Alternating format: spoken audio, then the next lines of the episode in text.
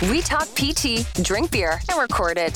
This is the PT Pintcast. All right, we are back. Welcome to the show and cheers. Welcome to PT Pintcast. We say great physical therapy conversations on tap. We are got a great show for you today. I like setting the record straight. I like when we do those types of episodes, setting the record straight episodes. We're going to dig into some information that's been going around. I've seen it online where people get into these kind of discussions and it almost plays out like a bad game of telephone. Remember in third grade, you'd play telephone? All the giggles, right? And by the time it gets to the fourth or fifth person, it's it's not the same message. I mean, you're not even using the same nouns anymore, right? So let's take that lesson from third grade and say, you know what? Sometimes it's better to get really good information than get bad information and freak out and make a decision on bad information. That's even worse. I was taught that early in my radio career. Do not make a knee jerk reaction. Don't do that. So we're going to set the record straight. We're talking about the status of that Medicare final rule. What changes are expected over the next year in that Medicare fee schedule and reimbursement? PTA is particularly interested in these, and I've seen some discussion in PTA Facebook groups and people will play almost this telephone game. Not good to do it. So let's get some good information from someone who needs to make sure he, because of his colleagues, knows this information so he can share well. So he's done some research. We're going to share some information. All right. So uh, before we get started, I want to say thanks to some of our friends keeping the show afloat. Uh, your CBD store. You can get the ABCs of CBD at CBDRX4U.com. That is your CBD store. Another thing you want to know something about, don't just listen to some stuff that people have said online. Know about it. How will over the counter CBD use affect your patient's course of treatment?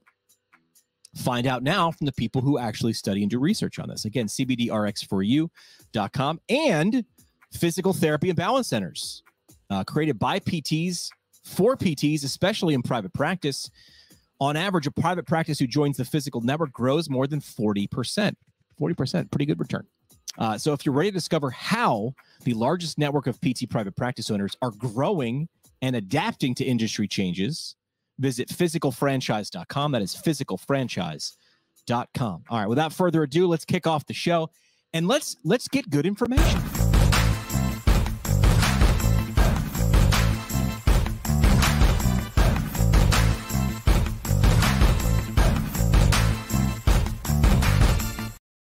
All right, let's kick this show off with the PT Pintcast. I'm physical therapist Joe McKay. We like to say great physical therapy conversations on tap. And if you're watching a live stream, it quite literally says great physical therapy conversations uh, on tap. Find us on the socials at PT Pintcast, Instagram, Twitter, Facebook.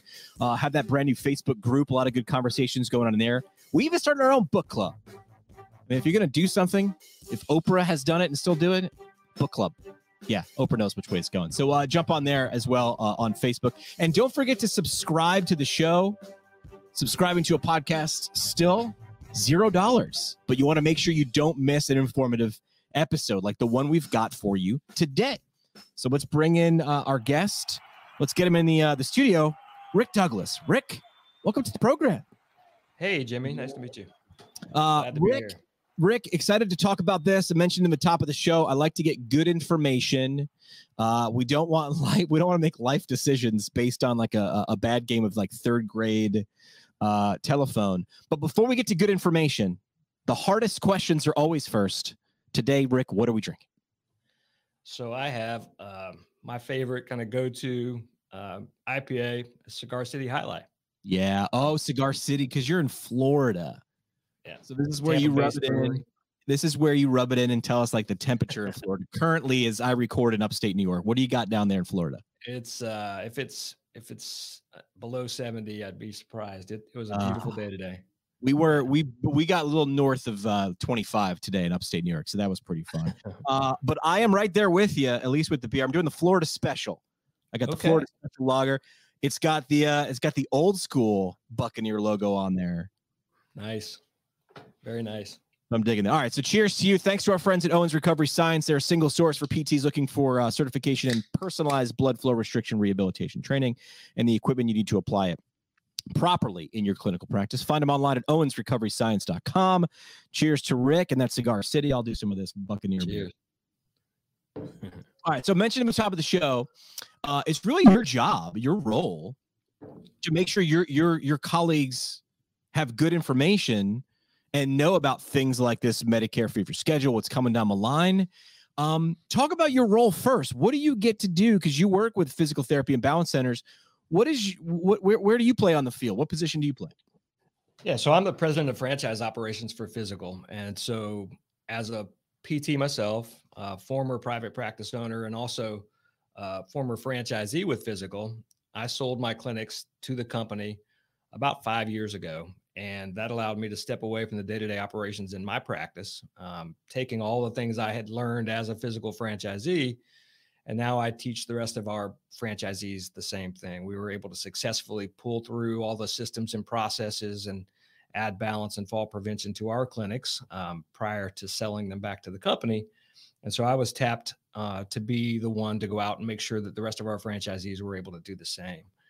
And so you quite literally bought in to FYZICAL like you said Yeah. here i'm going to buy in i'm going to sell my you, you know your clinics and say like i'm i mean this is the that's the only way to really say you're all in is you quite literally push the chips to the middle of the table Yeah, all in. Uh, definitely push the chips in, and it really allowed me the opportunity to work with other private practice owners. I've been a big um, advocate for the profession for my entire career, and and seeing other private practice owners struggle, um, and then being able to help them turn those practices around. Uh, not only does it allow them to op- own and operate great businesses, but it obviously provides great opportunity for our patients and, and clients as well. all right so in your role uh as president of operations you've got to know things that what i talked about in the top of the show which is like what is co- what what is coming down the line a mile ahead what's 10 miles what's 100 miles you've got to know because a little bit of a course correction at now could actually help you out 100 miles uh, down the road so this we try- medicare final rule right Right. what what's coming down the line what what what what are you sharing what do people out there what does the audience need to know about it so we before we got to know about it we got to know what it is Right. And so, as you said, it's something we we prepare for. We try to stay a couple of years ahead of the curve because these things are never or not not usually thrown at us at the end of the game, but they're we're Right. preparing for the the proposed cuts or the pending cuts that might come to come to play one two years down the road, so that if we're going to ask all of our franchisees, our practice owners, independently owned and operated facilities to run their businesses on a budget and uh, create some sophisticated processes, there's things we need to know, like how much reimbursement are we going to have for each visit that we see, and and so uh, what what happens in the proposed rule um, is really pertinent to that discussion, and so we try to stay ahead of the game. So from from for this year, if we're looking at uh, what's happening in 2022, we really step back to 2020, uh, which was obvi- obviously the COVID year. But we in 2020 in the proposed rule, typically the proposed rule comes out sometime September, and then there's a comment period that you know CMS allows comments and everybody can kind of file their complaints as to what is pending, and then the rule goes final sometime early November, um, and then January of the following year is when that final rule takes effect. So in 2020, physical therapy, along with 38 other providers, were facing uh, what was proposed to be somewhere between a seven to nine percent cut, just kind of a flat cut to the conversion factor, which is part of the way that we're paid um, in physical therapy, um, to the conversion factor that was going to reduce our reimbursement per visit. In December of 2020, Congress dumped about $3 billion into the Medicare program, which allowed that 9% cut, that proposed 9% cut, to be reduced to what ended up being about a 3.5% cut um, Right. across the board. So what we're facing this year, or we were facing in the in the proposed rule in 2021, was the rest of that cut, and and so that was on the table to happen unless Congress took action. So this has to happen because they were adding money to the pot to pay internal medicine doctors more, and so 38 other providers were Had to take going to cut. yeah they're going to experience a cut because the Medicare budget has to be balanced every year. And so we're trying to keep on top of all of this and help our franchisees, practice owners figure out, you know, what it's what effect is this going to have on your reimbursement per visit in the in the following year so that we can budget for it and plan for it, prepare for it. In December, uh, a Senate bill, it's called the Protecting Medicare and American Farmers from Sequester Act, uh, was signed into law. So this is a mitigating factor. So as of January 1, uh, instead of what we were looking at about a 3.75% cut, it's going to be somewhere closer to 0.75, 0.8%. So that's good. Um, that's helpful. It kicks the can down the road for another year anyway, as they add more money into uh, the pot. Uh, those cuts uh, are mitigated to some extent we were able to do that through action, political action committees, and really it's because we had 38 other providers who are also going to be affected. Right. Uh, lots of voices in Congress trying to get this changed, and obviously with the stresses that are already on us with COVID, um, there was some empathy, I guess, in Congress to allow us to. Uh, uh, they had not, mercy not at least. They had that, some mercy. Right? So originally proposed at seven to nine, it was knocked down to, to, to three and change, and now it's below one. But and people would say, well, th- you know, we don't even worry about this anymore. But any cut, keep in mind, is you're not adding anything, right? So right. A cut is is never a good thing, but what you're saying is you're you're paying attention. And you mentioned in the beginning, this is you've got to do things like that we don't get taught necessarily in PT school, which is forecasting, preparing for things down the line. Hope's not a plan. Hoping this is going to get better right. is not a plan. So you got to put yourself in good positions. Absolutely, and that's you know, it's a cut, and you know the fact is there hasn't been a raise and there won't be right. a raise because of some other factors for at least the next five years with with MIPS, which I think we'll talk about in a little bit. The other thing that we are going to experience this year is a, a, the moratorium on what on the sequester uh, cut is also expiring. All right, so what's so, that again? I've heard. I've so heard this, this was yeah. So back in 2011, to balance the budget, Congress cut our payments um, by 2%. So that's been in place since 2011. Under COVID, they put a moratorium on that cut, and it's happened in March or so of 2020. Well, that moratorium was set to expire on January 1. What this act, the Senate bill, did was um, instead of expiring on January 1, they're going to ramp it slowly. So I believe it's in April after quarter one we're going to see a return of 1% of that cut. So now we go from a 0.75 to a 1.75. 1.75. And it's going to go another point up as well when that is. Then it's going to go another point up in uh, June or in July uh, after the end of quarter two. Right. And so we're going to be looking at a full 2.75% cut for the second half of the year. So then you have to to do the math and figure out how that's going to impact your overall budget. Um, you know, kind of amortizing those cuts if you're a private practice owner, there are things that we don't get taught in PT school unless you were a business owner before you might not know about this. You've got to pay things that are overhead. Those overhead costs are not going down. Typically, they're going up, and staffing and insurance, as we're talking about here, and and, re, and, and payment and everything. You've got to make sure that, yeah, I, I get it. You know, this beer going up 2%, I'm probably still going to buy it. I'm probably still going right. to drink it. But when we're talking about really big numbers, a one, a two, and change percent cut can really affect it, especially when you get into larger clinic groups, or even if you're a single, if you're a single uh, provider, two percent, that's a hit. Yeah, and and that's one of the reasons I was excited to come on is that it's really something that not only practice owners should be paying attention to, but you know the entire profession. And and I don't think that enough non-owner physical therapists really pay attention to what's happening in Congress right. because at the end of the day, it trickles down to our salaries, right, and our opportunity. Right. Because you can't continue to give somebody a raise of three to five percent every year if your reimbursement is being cut every year right. or flat, mm-hmm. even if it's flat. And so, um, we do have a chance to to take action against these types of things, but being aware of how it will affect you down the road is really important. So that's why the graphic for this episode was "Don't Look Up" because you also should watch that show on Netflix, uh, that movie on Netflix. It was fantastic. You can't be doing that. You can't just say "Don't look up" or it's in Congress. I don't know. I work on Main Street. Whatever they do in Congress, it just feels so far away from me. You can't not look or pay attention to the asteroid, right? In the movie, right? Real big tongue in cheek. what they're saying is if you know it's coming, and we all learn this from GI Joe, right? What's half the battle? Knowing's half the battle, right? Okay, right. there is an asteroid. There is a cut coming. Okay, that's half the battle. But now you got to do something about it. So Rick, right. you just very well without the without the uh the constraints of a, a bad game of telephone, let us know what is actually coming towards us or what we right. know right now to be coming towards us. What are some things now that we know that can we do about it to prepare? How can we mitigate or try to minimize? You're never going to get rid of these cuts, but what right. can we do? How can we move some of the chess pieces around on our own boards and our own careers to help uh, soften the blow of this asteroid? Yeah. So one of the things that we'll work with our franchise owners on is so this is your Medicare fee schedule. In some states, Medicare might be your best payer. Florida, for example, in most instances, Medicare is our best payer.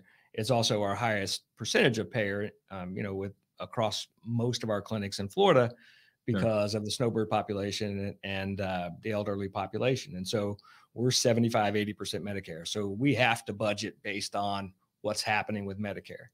One of the strategies can be and should be to try to diversify your revenue streams. And so maybe you're working more towards trying to get some occupational medicine into your facility or you're going to go more cash based um, with some of the insurance companies that you're going to be out of network with instead of in network with um, maybe you're going to go after some auto or work comp so you can work on diversifying your revenue streams um, but but also it's really about managing your schedule and planning based on that reimbursement per visit if i want to see 10% growth in my clinic this year and I know I'm going to be facing at the end of the day what's going to probably average out to be a 1.25% cut over the course of the year. I've got to figure out how I'm going to grow 10 point, you know, 11.25% versus right. 10.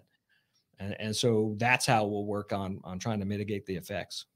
Probably a good exercise, right? Again, that Netflix movie, Don't Look Up, showed it. You know, you there was someone looking at a telescope up into the sky. You should. Re- this is a good exercise, right? Like, so let's let's see if we can find a positive in this. Where's your silver lining? Um, paying attention. How can we diversify? You just you just listed a couple different ways, but if you've been thinking about it, sometimes you know, no pressure, no diamonds. Sometimes when when you're not given a reason to do it, you don't do it, right? And sometimes you can get a little comfortable. And I'm not, I'm not trying to say that a, a cut is ever a good thing, but maybe it's maybe it spurs people to action just a little bit. Yeah. And then, you know, even worse is that you don't realize the cuts have happened um, because you haven't been in, engaged in, in, and involved in the process. And then you realize, uh, you know, after you're looking at your monthly P&Ls that all of a sudden you're not generating as much revenue as you anticipated um, because you're getting paid less this year than you were the year before. Yeah. So, you know, part of my role is to make sure that everybody knows and everybody's prepared and they've created a, a strategy to try to mitigate the, the effects. Yeah. Planning. Phil, what is it? Failure plan is planning to fail, right? Isn't that what uh, right. Coach Wood used to teach us as well? All right. So now we know at least what's happening, right? I think I think if, if people stop right now and stop listening, at least they're forewarned is forearmed. Right. Um, so now that we understand what's expected over the next couple of years, um, talk about that PTA differentiator, the, the financial impact relating to reimbursement. You've got to have cost of labor. This is where physical therapist assistants, our colleagues in this profession, um, see their name and their the, the title of their profession come up a lot. And I'll be honest, they're they're they're panicking and having this reaction. I would too, right? They keep singling, they get, they're being singled out. So give us the thirty thousand foot on how PTAs are specifically involved in the situation. So this is also in effect as of January 1. And, and over the last two years, Medicare has been preparing us for this, and they've also been analyzing our data. So we've been applying a modifier to all of our bills for the codes that the PTA participates in. A CQ modifier goes on every on every code, every charge, uh, where a PTA, a PT assistant, has participated in more than eight minutes of that particular code. And so we've been tracking that data for the last two years, but this year is when they are going to apply a 15% cut to that payment for that particular code that has the CQ modifier on it. And so, so that's in effect as of today. There is an opportunity with Congress coming back in session now in the new year. Uh, there's a, a bill on the table called the SMART Act that would uh, there's really three main effects of this act if if it passes, and it does have some uh, bipartisan support in Congress. again, for some of the reasons we mentioned before. But if this bill passes, there's three different things on the table. Number one would be to kick the can down the road and to push this off into 2023, right? Patient access to care, uh, the pandemic, all of these other things. Why are we going to stress out physical therapy practices more uh, this year than they're already stressed out, right? Of some big points right there. The pandemic yeah. feels like a, a strong reason. Yeah. The second thing that it might do if this bill passes would be uh, to exempt clinics that are in rural markets, with the thought process being it's harder to hire physical therapists in these markets, and patients aren't going to be able to access care because there's not going to be enough PTs to go around. And so then the third piece of it would be that in the outpatient setting for physical therapy, as you know, for me, for a physical therapist assistant to work in a facility, there has to be a PT with direct supervision. Correct. So when you're talking about doing this 15% differentiator, if the PT has to be there, then why is the differentiator in place? So the the other piece of this SMART Act would be to reduce that supervision requirement to um, either general supervision or audiovisual supervision, something that doesn't require the presence of the PT. Uh, that would be good. That would be a big step forward. I think if that direct supervision requirement were removed, obviously PTAs can work under general supervision in many other settings. It's only the outpatient setting that they can't. Um, so that those three things are on the table. Um, I don't, you know, I don't know how likely this is to pass, um, and if it does pass, how is Medicare then going to go either back and pay for? Right. is it going to be, yeah, is it going to be retroactive or are they going to start it on April 1st, whatever it may be? So those are things that we still have to pay attention to. Obviously, the more voices that we have in Congress to try to help get this SMART Act passed, the better. So we have our, all of our, um, not only our owners and their staff, um, reaching out through the APTA Political Action Committee and, and sending comments and asking for support of this SMART Act, but also patients uh, and colleagues and so on. Um, you know, when we do that, we have to speak to how it affects a patient uh, access to care and not how it's going to affect my bottom line Correct. or my my pocketbook because they don't 100%. care about that. Yeah, we talk about access to care and um, and that's how we have an opportunity to get this thing moved forward. Yeah, and this goes to the communications point of of my heart, which is you know, going in there to get someone to do something for you uh, feels a little self-serving, right? But if you paint the picture of a person in your constituency, and now we're talking the the politicians' jargon, you're talking their language. That's knowing your audience, what's important to them. At the end of the day, we're still talking about the same thing. You're talking about it differently. You're framing it in the in the in the context of a human being or a community. You mentioned rural communities. What will this do to care in rural communities where they're already uh, strapped right now? uh, I didn't want to go go much past uh, the the physical therapist assistant community right now. We were just talking about Rick. You told me like one percent, two percent, three and change is a lot. And when PTAs start hearing things like with numbers like fifteen, man, you just told me three was bad. Of course, they're going to be uh, uh, concerned. You know, you, you can't blame those those physical therapist assistants for not for being very very concerned. Of course, those numbers are large. Yeah, absolutely. And that's, you know, it's one of the reasons that I would encourage everyone to be engaged and make sure they understand what's happening um, every year between the APTA and Congress and the MedPAC, which is the Medicare Payment Advisory uh, Committee. And, and my understanding is that this 15% PTA differential was kind of thrust on us um, in replace of the Medicare cap on, on right. patient services. And so is that a good exchange? Is that something maybe we should have had deeper discussion about? Um, right. I think I think that as you start to look at how this is going to affect your ability to you know keep your doors open and and maintain a, a your growth and consistency, I think uh, that would be a discussion that we might want to have over again. This is another example. I know a lot of physical therapist assistants uh, uh, brought this up, which was, "Hey, listen, we we saved one thing over here, but we lost. So we saved 1%, 2%, 3%, went from nine down to two. But we lost. We're just losing 15. So they felt like they were they were specifically being singled out, which right. you can't blame them for because their names on it, right? Specifically right. targeting them. Um, a lot of people, and this is just me kind of watching the 30,000 foot view because that's what I do. I'm the, I'm known as a guy who talks a lot, Rick, but I do a lot of looking and reading and listening too. um, a lot of people were saying, well, why would I ever need APTA? Why would I ever need my that PT pack? Um, I would actually say that that's a big reason why you do because that's your that's your voice in the arena that maybe you're not in. Uh, Medicare, Medicaid, um, people in Congress in the Senate, they're not in the PTA Facebook group that you're in. They have no idea how mad you are. In fact, they don't care how mad you are in that context. So I would actually say that that, that is actually proof of concept and why those organizations need to exist and why you should support them. But I got to go back to um, PTAs being concerned when they see their name next to a 15% cut. Uh, I, f- I feel that. I mean, I, I would say I completely understand that. Um, next thing I want to bring up, you alluded to it before. We've heard this term come up a lot in the last couple of years. I feel like it's died down, or I haven't been talking about it a lot, which is MIPS. Mm-hmm. So MIPS, like break it down for us. First, yeah. what is it again? Give a refresher because I haven't talked about it in a bit. And then how can we use it as an opportunity? How can we use this as, as maybe a door to move away for, uh, from fee from service? So MIPS is a merit-based incentive payment system. And for physical therapists, it's been in place since 2019. We've been eligible to report on MIPS.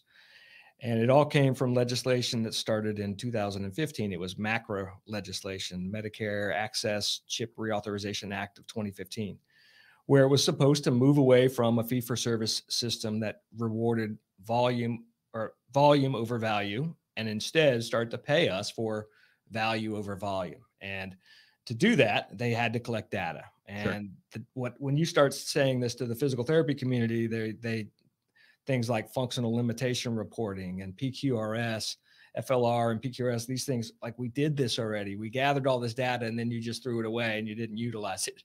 And so it's frustrating. It does create another administrative burden, obviously, for us. And then the EMR systems all have to adapt and align. But the merit based incentive payment system is designed to eventually take us away from the fee for service. And I think it's a good thing in the long run.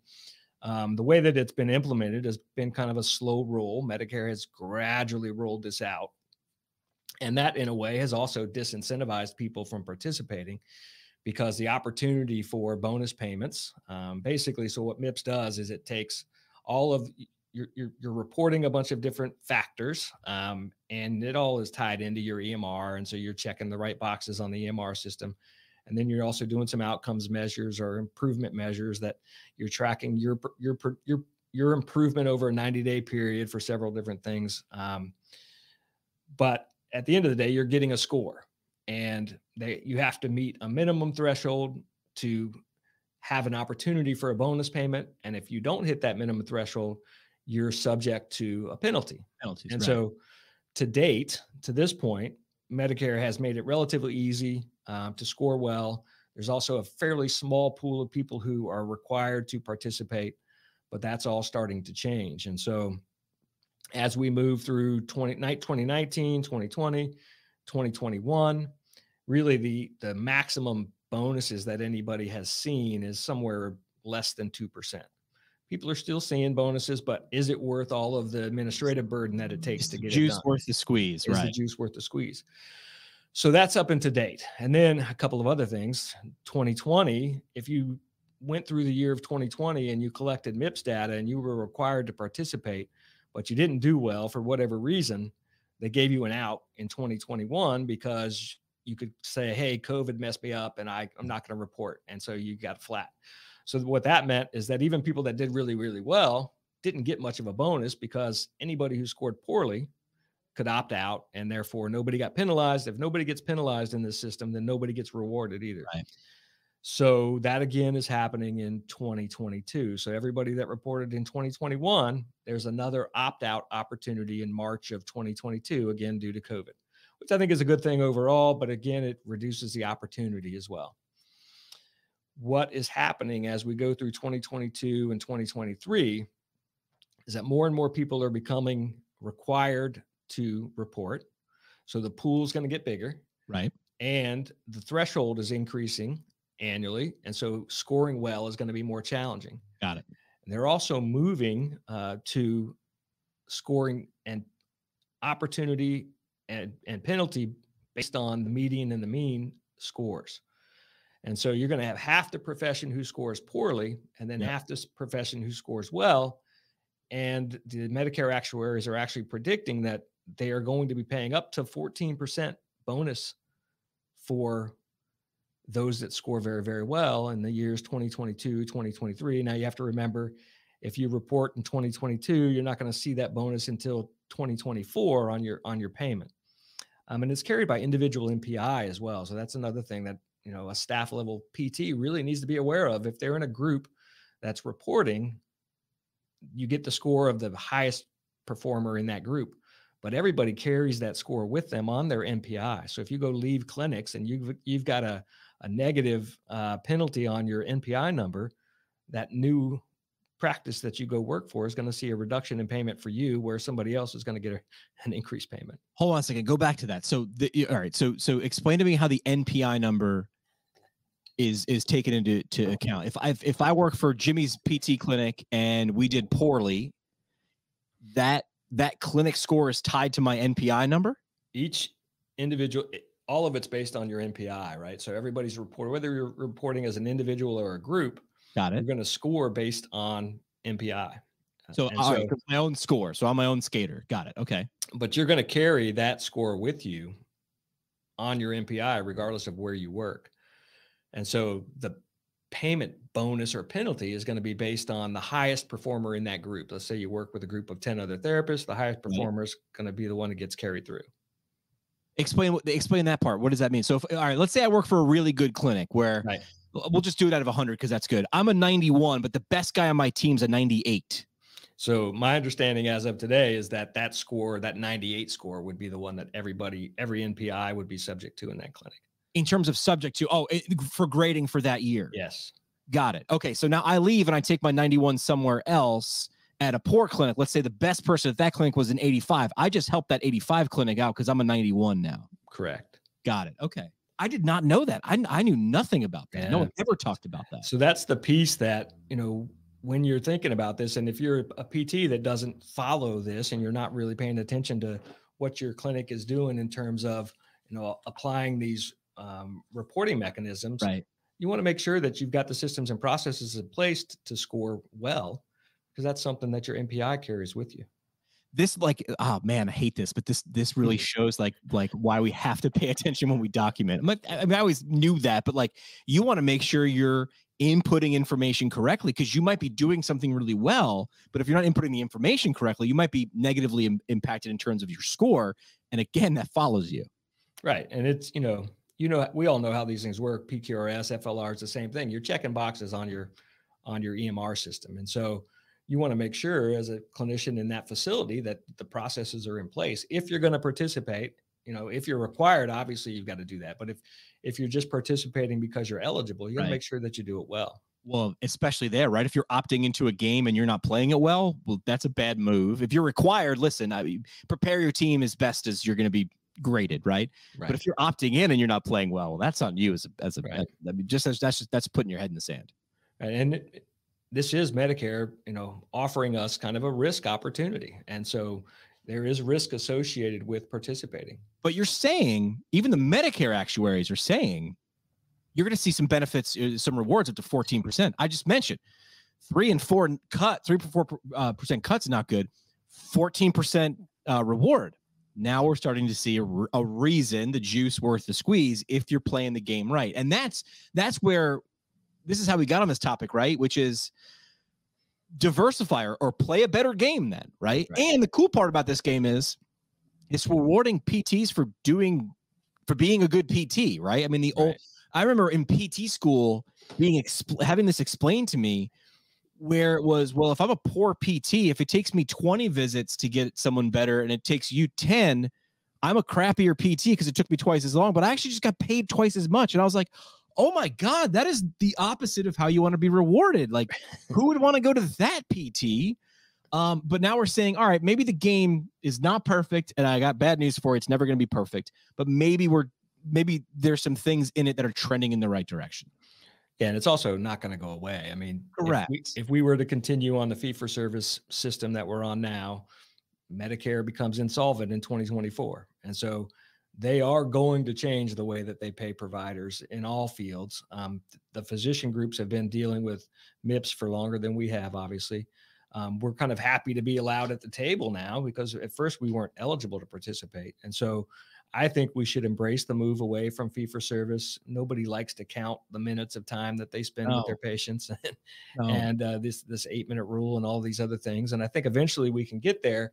Um, you know, obviously we've been through this before, as I said, with with uh, the functional limitation report and PQRS, and it, and it can be frustrating that that data and the administrative burden uh, never amounted to anything, but um, it is moving in this direction. We're going to move away from fee for service. We should embrace value over volume. I really feel, um, and it really is all about being engaged, understanding what's happening, um, and then a lot of education and training. I mean, if those aren't key takeaways right there, right? Know how you're being graded, right? I mean, I had a great uh, sales director who used to say, like, listen, if you're playing ice hockey, but you're getting graded on figure skating, right. you're going to lose. Like, I don't care how good of a hockey player you are, you're getting you're getting graded on triple lutzes. So, knowing this environment, I know you didn't go to school for it. I know you might not be so interested in what's going on in policy and Congress and advocacy. Uh, but you, you need to pay attention, or, or you better hire someone, or pay someone, or be friends with someone who's who's paying attention or listen to a podcast where they talk about it once in a while. I don't know. That's just me. Um, and then and then act and react accordingly.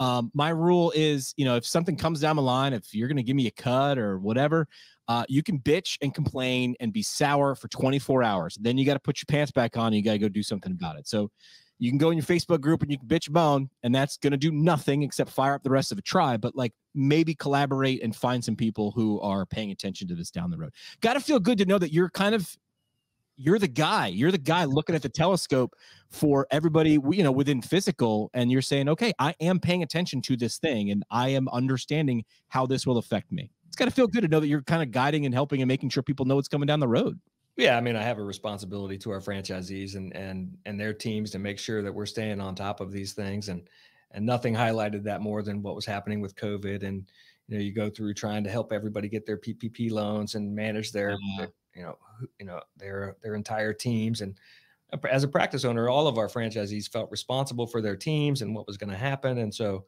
you know, the information um, and the dissemination of the information, accurate information, is is hugely important. Well, this is a good this is a good uh, microcosm or a good case study when people would say, you know, I want autonomy. I, I I have my own practice. Why would I want to join? I don't want to be a franchisee. I don't want to be part of many. I want control. And a lot of times like there's there's your telephone answer right there's your tele it's well it's actually it's actually not like that right. it's actually something different and what you get you know one little example is you get a guy like rick who's like i'm going to be paying attention to the telescope to look for asteroids. Well what am i doing? You're treating patients what, what do you want to do in your clinic do you want to be treating patients? Do you want to be overseeing your staff?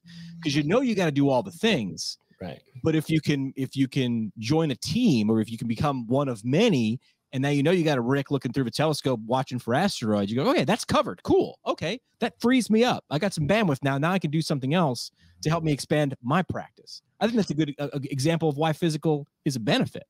I always tell our franchise owners, I don't have any authority over how you manage your practice other than you know making sure that you're doing things legally, ethically, and morally. But I I try to manage by persuasion. So you know, we try to present best evidence and present all the accurate information and say, look, this is what's been successful elsewhere. Um, this is the model you should follow. And and uh, obviously, I've got a great team that also helps me to to and supports all of that. And what's the what's the number again? How many people are, are, are within like the FYZICAL family? Like it, it was a it was more than I thought. That we talked about it last episode. So we have 443 active locations today. 54 of those are company owned stores. The rest are franchisees. Uh, that equates to about 249 unique ownership entities. Um, so we're averaging about 1.7 units per per owner. Wow. I like to say uh, my, my, line, which we should get another uh, another pint glasses. I make suggestions, you make decisions. It sounds like that's what you're saying. Like, listen, I'm making sure I'm going to make suggestions based on what I've seen, and you get to see it from a, a pretty a pretty high vantage point in terms of macro view across a large um, swath of the profession. I make suggestions, but ultimately you make decisions. I'm just going to give you the best evidence, but you're going to make those decisions. Yeah, and I'm I'm a physical therapist. I started my own practice um, and learned, made a lot of mistakes on my own. Uh, became a franchisee and really learned how to apply business systems and principles uh, to the operation of a physical therapy center. And now I can help you avoid the mistakes that I made for, for 14 years on my I, own. I love um, when the organization is run by the type of person that is in the organization like for example like like you like you're a physical therapist a physical therapist coming in doesn't even that, that guy rick he's a business guy he doesn't understand what it's like to to treat a patient and you're like well actually yeah. I, I i started there and I was talking with Jamey Schrier as a friend, and he always says the same thing. He's like, Man, my clinic literally, quite literally, burned to the ground. He's like, I made every mistake I could, including accidentally burning the clinic to the ground. He's like, and now you get to benefit from learning from how I screwed it up and how you can avoid that. So it's uh, it's just good to see when, when when people get together and they're like minded and what you guys can uh, can accomplish there. So uh, thanks for setting the record straight. Now I'm gonna make sure I go and share this episode in those Facebook groups that I saw people kind of having those uh, telephone games and those knee jerk uh, reactions. Um, got a tradition on the show, Rick. It's called Three Questions. Are you ready to play Three Questions? Absolutely. Let's do it.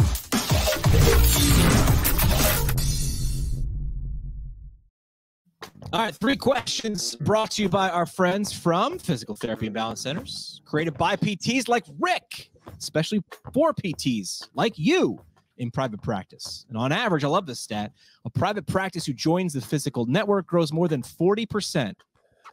Who wouldn't who would say, yeah, 40%, not that big a deal. 40%.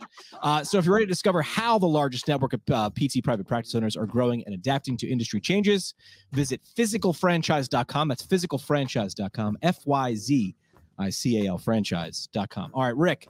Uh, first question in three question is a where question. I know you're in Florida right now and you're rubbing it in, how warm it is, whatever. Uh, but I always like to find this out, like the little nooks and crannies in the world. Where's somewhere that you love to go? Maybe it's off the beaten path. People haven't heard about it. Um, that you can suggest for someone's next excursion, vacation, whatever. So um, you know, as I said, it's 70 degrees here in Sarasota. It's getting a little cold for me here. So uh, yeah, yeah. Uh, this time of year, I would love to be down in the Florida Keys on a sailboat. Oh yeah, that's my that's my spot. That's a good um, spot.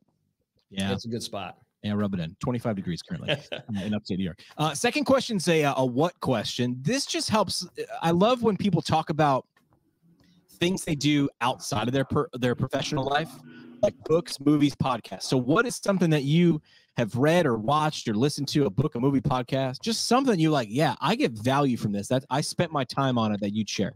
Yeah, so th- this one really hits for, especially for a physical therapist, because this uh, individual's journey uh, included quite a bit of physical therapy. And Inky Johnson is a, a, great motivational speaker. We had him as a keynote speaker at one of our uh, brand events we call Brand Triumph, where all of our owners get together. Um, and Inky uh, was a, a, safety at the University of Tennessee, football player. He was going to be a first round draft pick, had this brachial plexus injury um, during a game against Air Force, you know, last quarter of the game, and uh, almost lost his life, but lost the use of one of his arms. And wow. and he's taken that and turned it into just this great motivational career. And one of the things he always says that I, I have up on our, our chalkboard on it in my apartment here in Sarasota is control the controllables you know manage what you can man take you know control what you have control over things like pride and emotion and spirit and strength and those types of things um, and, and, don't let the things that you don't have control over uh, drive you crazy yeah and i mean i'll tell you that's just a mindset shift which is again sort of what i talk i love when like the themes kind of recur in an episode and you're not even planning about it which is a lot of people are seeing words cuts and seeing percentages, seeing numbers, and seeing the name of your profession uh, flashed across the screen somewhere. How, can, what can you control? Well, you can advocate, you can differentiate, you can diversify, you can plan ahead, you can you can don't look up, or you can look up and then control the right. controllable. So I like that. Uh, last question on three questions is a who question. Who is someone the audience should know more about? So um, Daryl Travis Okay. Uh, he is the founder of a company called Brand Trust in Chicago. I saw Juliet's from Chicago. Um, it's a company that looks at the consumer experience. He calls it behavioral economics. And so, yeah. Companies like what what what in a company drives brand loyalty? You know, you think about companies like Harley Davidson and, and Southwest Airlines, and what have they done to drive the, the just crazy brand loyalty that they have? And and I think as physical therapists, you know, if we want a patient to become a raving fan to become somebody that you know considers us as individuals every time they need a physical therapist how do we create that loyalty kind of looking at the behavioral economics and what drives somebody to be loyal to a specific brand and not only that, but Daryl's just an amazing guy. Um, uh, he's written a book called Big Things or Little Things, Big Returns. Oh yes, Um, yes, that sounds familiar. That's right. and uh, just just a great book. And he's a great. He's on our board of directors, and and every time Daryl's in town, I I have an opportunity to try to pick his brain. I just had a conversation with a colleague who lives in New York City and gets food delivered from Whole Foods. And if you ever been to Whole Foods, she's paying a little more for that, you know, head of lettuce than the average person because she expects something. She has got that brand loyalty. Absolutely. And she had an experience today where uh, they usually they're supposed to bring the food all the way to her door. Well, they just dropped at the front door on the street in New York City and they buzzed and they bailed. And she was like, I don't know why, but I'm like annoyed. I'm like, am I being a prima donna? And I literally was talking about this. I was like, no, you had an expectation which was here because you're like, I know I'm going to pay more, but this is what I want. I want this. And I'm like, you expected this and you got this. You are left with that difference between expectation and reality. And that's going to affect your emotions. She's like, I don't know why I'm being so emotional about this. I'm like, well, it's pandemic and you're in healthcare and now you got one more thing, but you expected Whole Foods to deliver something. You're like, to, to you, their high level is the basement. That's like that's like the, the that's the the, the the the status quo, and you didn't get that. And for you, there we hate humans hate incongruities. There is an incongruity there, right? If you had a Harley Davidson that didn't perform and the customer service guy was a jerk, that doesn't make any sense. Because to me, Harley's Harley, man. They're they're the brand standard. so I sound right. got to sound right. It's got feel right.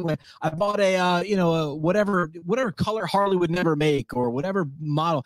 I bought one of those. Like that doesn't make any sense. But applying those principles to your clinical practice or your business, like woof, like pay, like figuring out like, you're you're reverse engineering. Well, what does make Harley? How how did the Grateful Dead become this act that really sold? They didn't. They weren't on radio, but they sold a gajillion tickets how'd they do that? Like figuring that out from a psychological standpoint. Because again, all your patients, their brains, they have brains and they have they're big dumb Right. animals. We're all big dumb animals. How they do that. So again, not something really get taught in PT school, but man, could that make a difference in your career? Absolutely. Yeah, yeah, pretty good who right there. All right, last thing we do on the show is called the parting shot.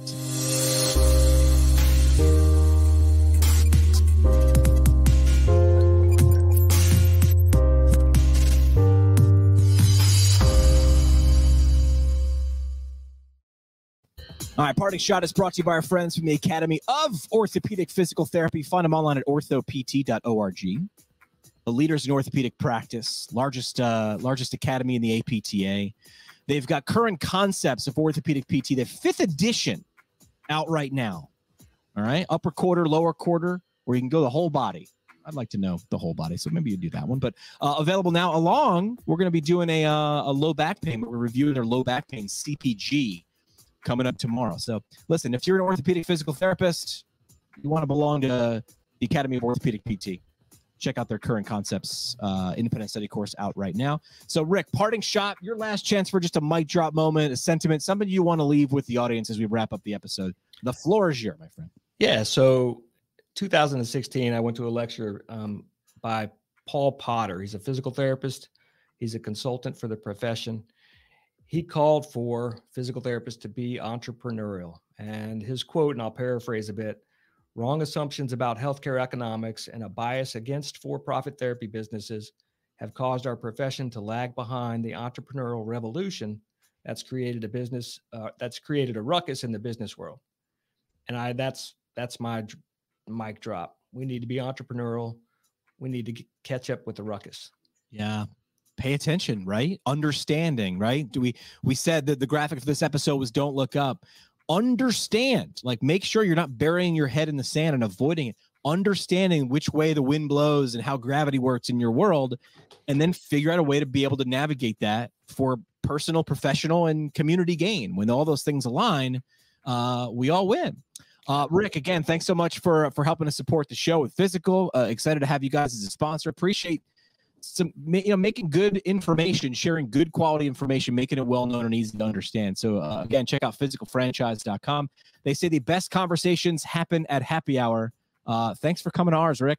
Yeah thank you. I really enjoyed it. Follow us online. Welcome to the internet, my friend. How can I help you? Facebook, Twitter, and Instagram at PT Pintcast. The show today is brought to you by the Brooks Institute of Higher Learning, an innovator in providing advanced post professional education. The Brooks IHL offers seven on site PT residencies, including orthopedics, women's health, geriatrics, pediatrics, sports, and neurology as well as a neurologic OT fellowship, a competitive OMPT fellowship, and a speech therapy clinical fellowship. Therapists that complete a residency or fellowship through the Brooks IHL will markedly advance their knowledge and skills in a specialty area of practice. Learn more about how a residency or fellowship can help you advance your professional development at brooksihl.org. Our home on the internet. Created by Build PT. Build PT provides marketing services specifically for private practice PTs. From website development and hosting, providing content marketing solutions for PT clinics across the country. See what Build PT can do for you today at buildpt.com. The PT Pintcast is a product of PT Pintcast LLC. It is hosted and produced by PT Pintcast CEO Jim McKay and CBO Skye Donovan from Marymount University. We talk PT, drink beer, and record it. This has been another pour from the PT Pintcast. The PT Pintcast is intended for educational purposes only. No clinical decision making should be based solely on one source. While care is taken to ensure accuracy, factual errors can be present. More on the show at ptpintcast.com.